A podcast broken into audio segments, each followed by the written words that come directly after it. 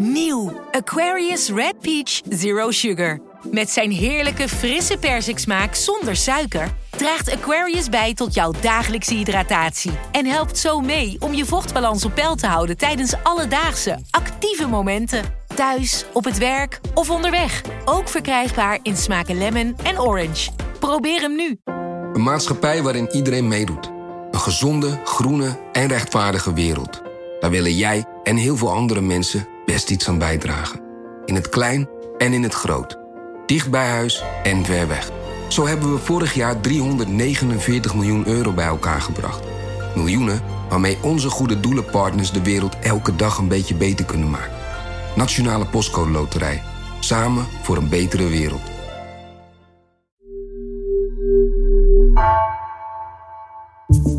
Vanaf de redactie van NRC, het verhaal van vandaag.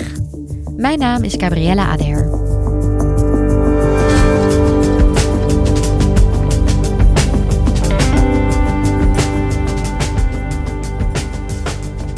Vandaag komen in Brussel EU-leiders bijeen om te praten over het Europese migratiebeleid. De roep om het optrekken van de eigen grenzen wordt steeds groter, vertelt Italië-correspondent Ine Rooks. Zelf zag ze hoe er op de Italiaanse landsgrens dagelijks tientallen vluchtelingen naar Frankrijk proberen te komen, maar door de Franse politie hard worden teruggeduwd.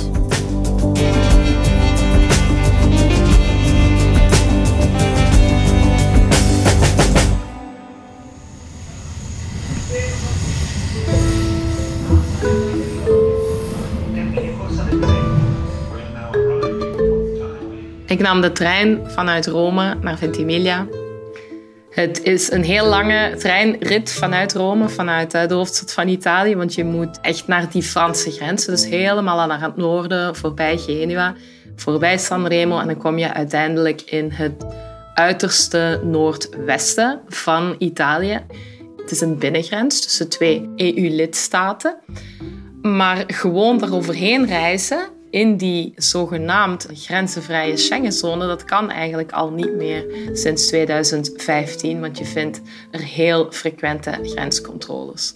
Ik zag bijvoorbeeld dat elke trein in de richting van Frankrijk, het Franse grensstation Menton, werd gecontroleerd, dat Franse politieagenten aan boord kwamen, net als private bewakers, om de toiletten in te duiken en te schijnen met zaklampen bovenop de wagons, zoekend naar migranten die dus zo graag die grens willen oversteken. Dat zet heel veel spanning aan die grens tussen Rome en Parijs.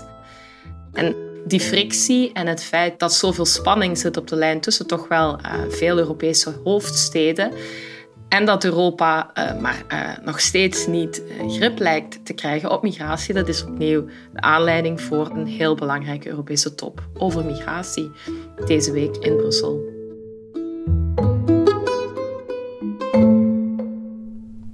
Waarom ging jij in aanloop naar deze top nu juist naar Ventimiglia toe? Ik vind Ventimiglia al jarenlang een fascinerende plek, een grensstad. Ook omdat om de zoveel tijd daar een grensconflict opduikt rond migranten tussen Italië en Frankrijk. Er is daar als het ware een kat-en-muisspel aan de gang tussen die twee landen. En wat ik dan met kat-en-muisspel bedoel, is dat in Italië, aan de Italiaanse kant van de grens, daar veel bootvluchtelingen arriveren, die dus eerst op Lampedusa, het Siciliaanse eilandje, zijn aangekomen met boten en van daaruit heel Italië noordwaarts doorheen zijn getrokken en dan via Ventimiglia Frankrijk wensen te bereiken en nog heel vaak met de bedoeling nog meer noordwaarts te trekken. Ja, en zij steken daar dan die grens clandestien over en Frankrijk wijst heel veel van die vluchtelingen, van die migranten opnieuw uit naar Italië. Dus je ziet eigenlijk als het ware haast een pendeldienst. Die bus gaat gewoon iedereen ophalen aan de benedengrens, de bovengrens. Die Franse agenten zien we dan de trein induiken, de toiletten controleren. En mensen blijven het toch proberen. We spraken dan met transitmigranten, dus mensen die willen verder reizen aan de Italiaanse kant van de grens, die zeggen, ja, ik ben deze week al 1 keer uit geweest in Frankrijk, of nog een 2e keer, maar vanavond probeer ik opnieuw, of misschien wel morgen, of misschien wel volgende week. Dus het is eigenlijk, een beetje dweilen met de kraan open op deze manier. Als je zegt, ik sprak iemand die deze week al heeft geprobeerd, slapen ze dan op straat? Ja, heel vaak wel. Of in verlaten huizen of op een in onbruik geraakt treinbronspoor. Dat heet dan binario zero. Ze hebben dat zelf bron nul genoemd. Dus je ziet mensen daar rondhangen, dakloos zijn. Er is ook een viaduct naast de rivier in Ventimiglia waaronder mensen slapen. We zijn erheen gegaan. We hebben daar met mensen kunnen praten. We zijn overdag gegaan, maar heel veel mensen waarschuwden ons vooraf, Italianen, van ga er niet heen, het is gevaarlijk. Deze mensen hebben ook beten.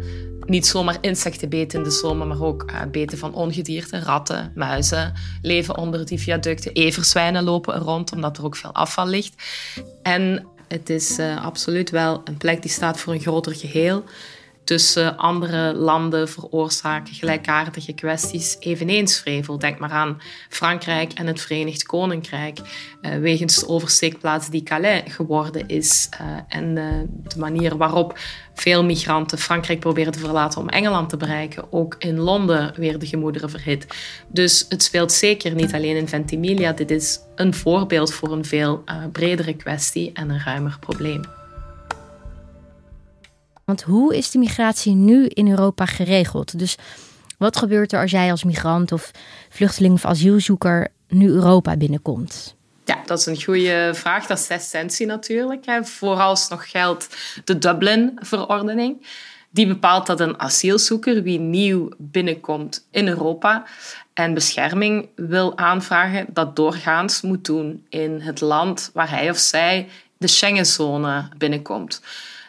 Omdat zoveel bootvluchtelingen bijvoorbeeld de kust van Sicilië in Zuid-Italië of Griekenland bereiken, zeggen die zuidelijke lidstaten, ja, maar dat Dublin-systeem, dat bepaalt dat wij als het eerste land van binnenkomst voor heel veel asielzoekers, bepaalt dat wij die aanvragen moeten behandelen. Het legt buitensporig veel druk op ons, gewoon omdat wij een buitengrens vormen van het Europese continent. Dus uiteindelijk zijn wij door onze ligging verantwoordelijk voor een heel groot stuk van niet alleen grensbewaking, maar ook de afhandeling van al die asieldossiers.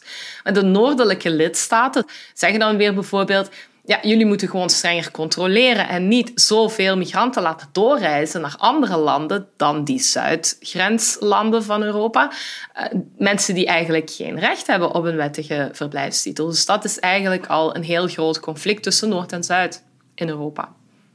En hebben de noordelijke landen dan ook een beetje gelijk als ze zeggen dat zuidelijke landen zoals Italië te veel toelaten?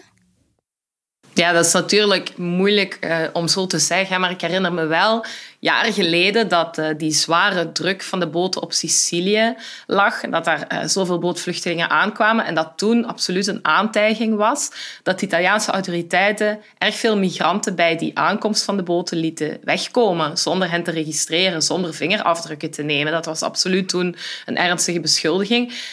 Daar moet je dan wel weer bij zeggen, stel je ook zo'n nachtelijke aankomst voor. Dat zijn kleine kades, er heerst dan veel chaos, het is donker. Makkelijk is dat dan ook niet om ineens 300-400 mensen te registreren en de verplichte vingerafdrukken te geven. Anderzijds, het politiek klimaat in een land als Italië met een rechtsradicale regering, geleid door Giorgia Meloni, is zeker niet pro-migratie. Zij is een van de politici in Italië die al jaren luid herhaalt dat er een gebrek aan solidariteit is en dat Italië het alleen niet zou aankunnen. En ik heb zelf onlangs ook aan die grens in Ventimiglia kunnen vaststellen dat de Italiaanse politie die mensensmokkelaars, die passeurs wel zag en de migranten ook wel zag, maar echt niet ingreep. Ja, jij zag dat gewoon voor je ogen gebeuren. Ja, bij het station van Ventimiglia bijvoorbeeld stonden ettelijke politiecombis, politiewagens. En ja, de mannen in uniform waren druk bezig op hun mobiele telefoon en keken nauwelijks op, terwijl er zich van alles voor hun ogen afspeelde. En dan kan je niet van de indruk ontdoen dat Italië misschien op die manier een beetje Frankrijk een koekje van eigen deeg wil geven, omdat Frankrijk dagelijks die transitmigranten ook weer de grens overzet. Dus daar is een kat-en-muisspel van formaat aan de gang, niet alleen tussen migranten die de grens naar Frankrijk proberen over te geraken en de politie, maar ook tussen Frankrijk en Italië. Maar mag dat dan, wat Frankrijk nu doet met die grenscontroles? Mag Frankrijk dat doen? Ja, een lidstaat mag uiteraard zijn eigen grenzen beschermen en mag mensen ook uitwijzen en een aanvraag tot bescherming afkeuren. Maar je mag dat niet in groep doen. En Frankrijk krijgt wel de beschuldiging dat er collectieve uitwijzingen bij zijn. En je mag zeker geen minderjarigen terugsturen. En ettelijke mensenrechtenactivisten en ook de organisatie Human Rights Watch bijvoorbeeld beschuldigt Frankrijk ervan om geboortedata van migranten te veranderen, minderjarige migranten, en ze dan alsnog zijnde als meerderjarig te registreren en terug naar Italië te sturen. Dus ja, je ziet dat die regels, dat er iets niet werkt, dat er iets echt vierkant draait en dat landen zich dan een beetje wel aan de regels houden en dan die ook weer overtreden. Ook andere Europese landen, bijvoorbeeld Italië, worden van de zogenaamde pushbacks beschuldigd. Dus mensen collectief terugsturen, uitwijzen en de grens overzetten zonder die migranten het recht hebben gegeven om een individueel verhaal te vertellen of een vraag tot bescherming in te dienen. Ja, dat klinkt alsof die top in Brussel nu dus heel cruciaal zou zijn om toch alle neuzen in Europa dezelfde kant op te krijgen, hè? Ja, precies. Om de zoveel tijd, periodiek, is het weer heel moeilijk. Komt er een crisis en nu komt die top er eigenlijk omdat landen met opvangproblemen zoals Nederland, Oostenrijk, maar ook België voor een stuk aan de alarmbel hebben getrokken en hebben gezegd we moeten dit opnieuw bespreken. Er lag een voorstel tot een plan, want het is niet dat dit allemaal nieuw is. Om de zoveel tijd komt er weer een golf van bezorgdheid, van noodzaak om migratie binnen de Europese Unie beter te regelen. Er was een voorstel voor een migratiepact in 2020. Dat zag er heel ambitieus uit. Maar daar zijn de lidstaten dan bijna 3 jaar geleden niet over eens geraakt. En dus wordt er nu gefocust, dat is het idee, op deelonderwerpen en deelakkoorden. En waar het nu vooral deze week in Brussel over zal gaan, is over toch weer een betere grensbewaking, meer barrières, meer hekken, daar lijkt het over te gaan. En een beter terugstuurbeleid, want van de 300.000... nieuwkomers in de Europese Unie die een terugkeerbesluit ontvangen en die dus de mededeling krijgen dat ze geen recht op bescherming hebben of niet in de Europese Unie mogen blijven. Ja, daarvan keert slechts een kwart terug.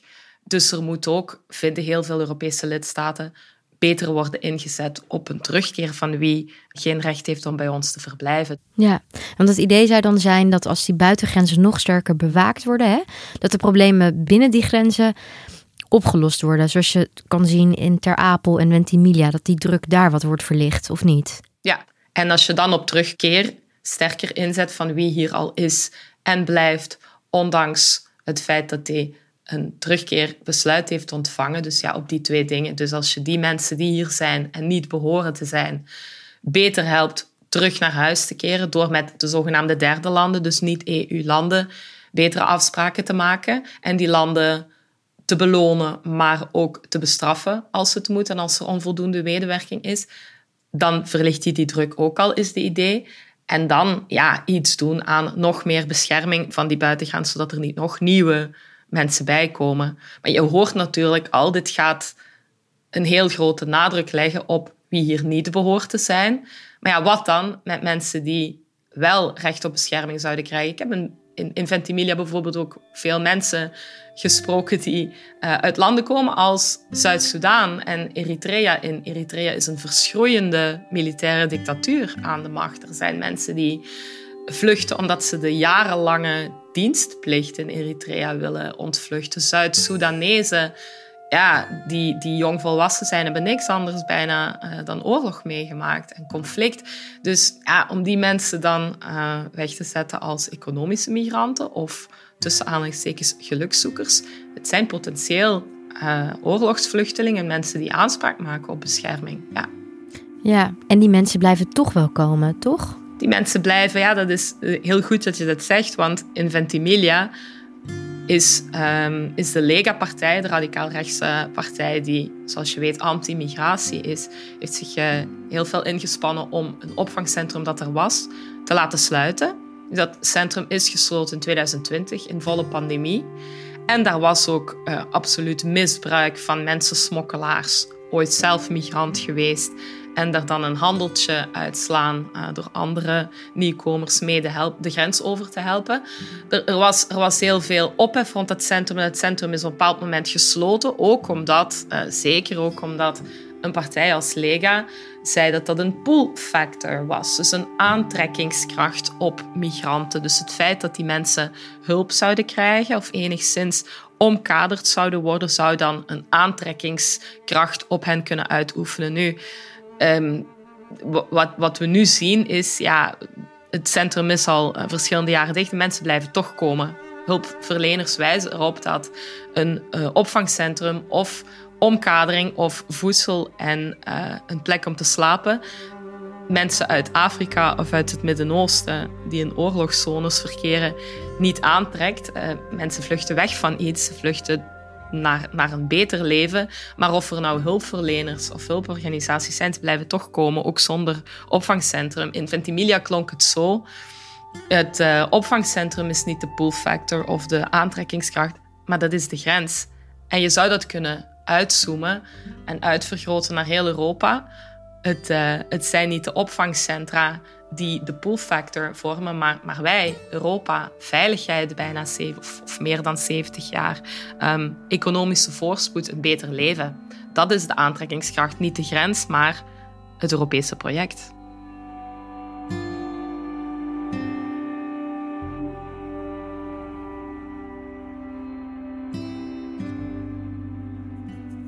Dankjewel, Ine.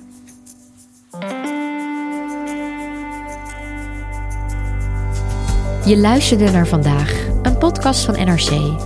Eén verhaal, elke dag. Deze aflevering werd gemaakt door Mila Marie Bleeksma en Bas van Win. Coördinatie door Henk Ruigrok van de Werven. Dit was Vandaag, morgen weer.